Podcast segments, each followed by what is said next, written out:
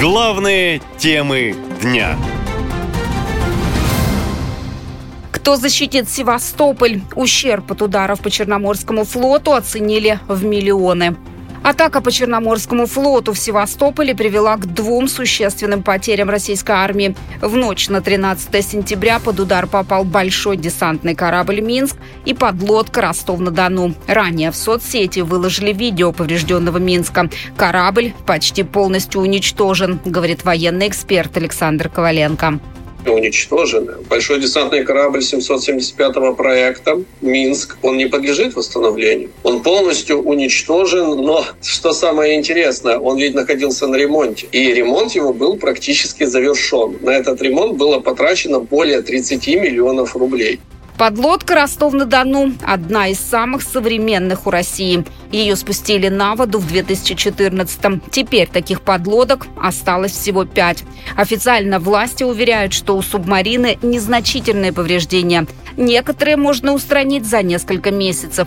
Но в реальности все по-другому, считает военный аналитик Александр Коваленко. Что же до э, Ростов-на-Дону, то эта лодка аналогично получила в носовой части очевид, э, очевидное э, повреждение, ну, которое не, состав, не сопоставимо с дальнейшей эксплуатацией этой лодки. Ремонт может занять, да, ремонт они могут начать, но он может занять где-то от 4 до 5 лет. То есть сроки выпуска новой Э, подводной лодки такого типа. А суммарно сумма э, ремонта может составить аналогично стоимость новой варшавянки, то есть подводной лодки проекта 636. То есть смысл это далеко не первые дорогостоящие корабли, которые вышли из строя за время СВО. Потеря каждого – это серьезный урон для флота. И речь не только об их стоимости. После их потери страдает логистика в российской армии, говорит военный эксперт Юрий Краснов. Ну, во-первых, э, подводная лодка Ростов-на-Дону – это носитель калибров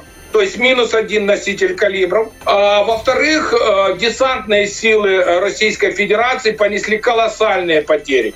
Мы э, всегда вспоминаем Бердянск 22 года, где был потоплен как минимум один десантный корабль, а два получили повреждения. А, вспоминаем Оленегорца а, и теперь Минск минус и значит, теперь возможности по снабжению, например, приморской группировки, если понадобится, они у них минимальные. Почему не сработала система ПВО во время атаки на Черноморский флот? Этим вопросом до сих пор задаются все военные эксперты. В Минобороны уверяют, они все цели уничтожают.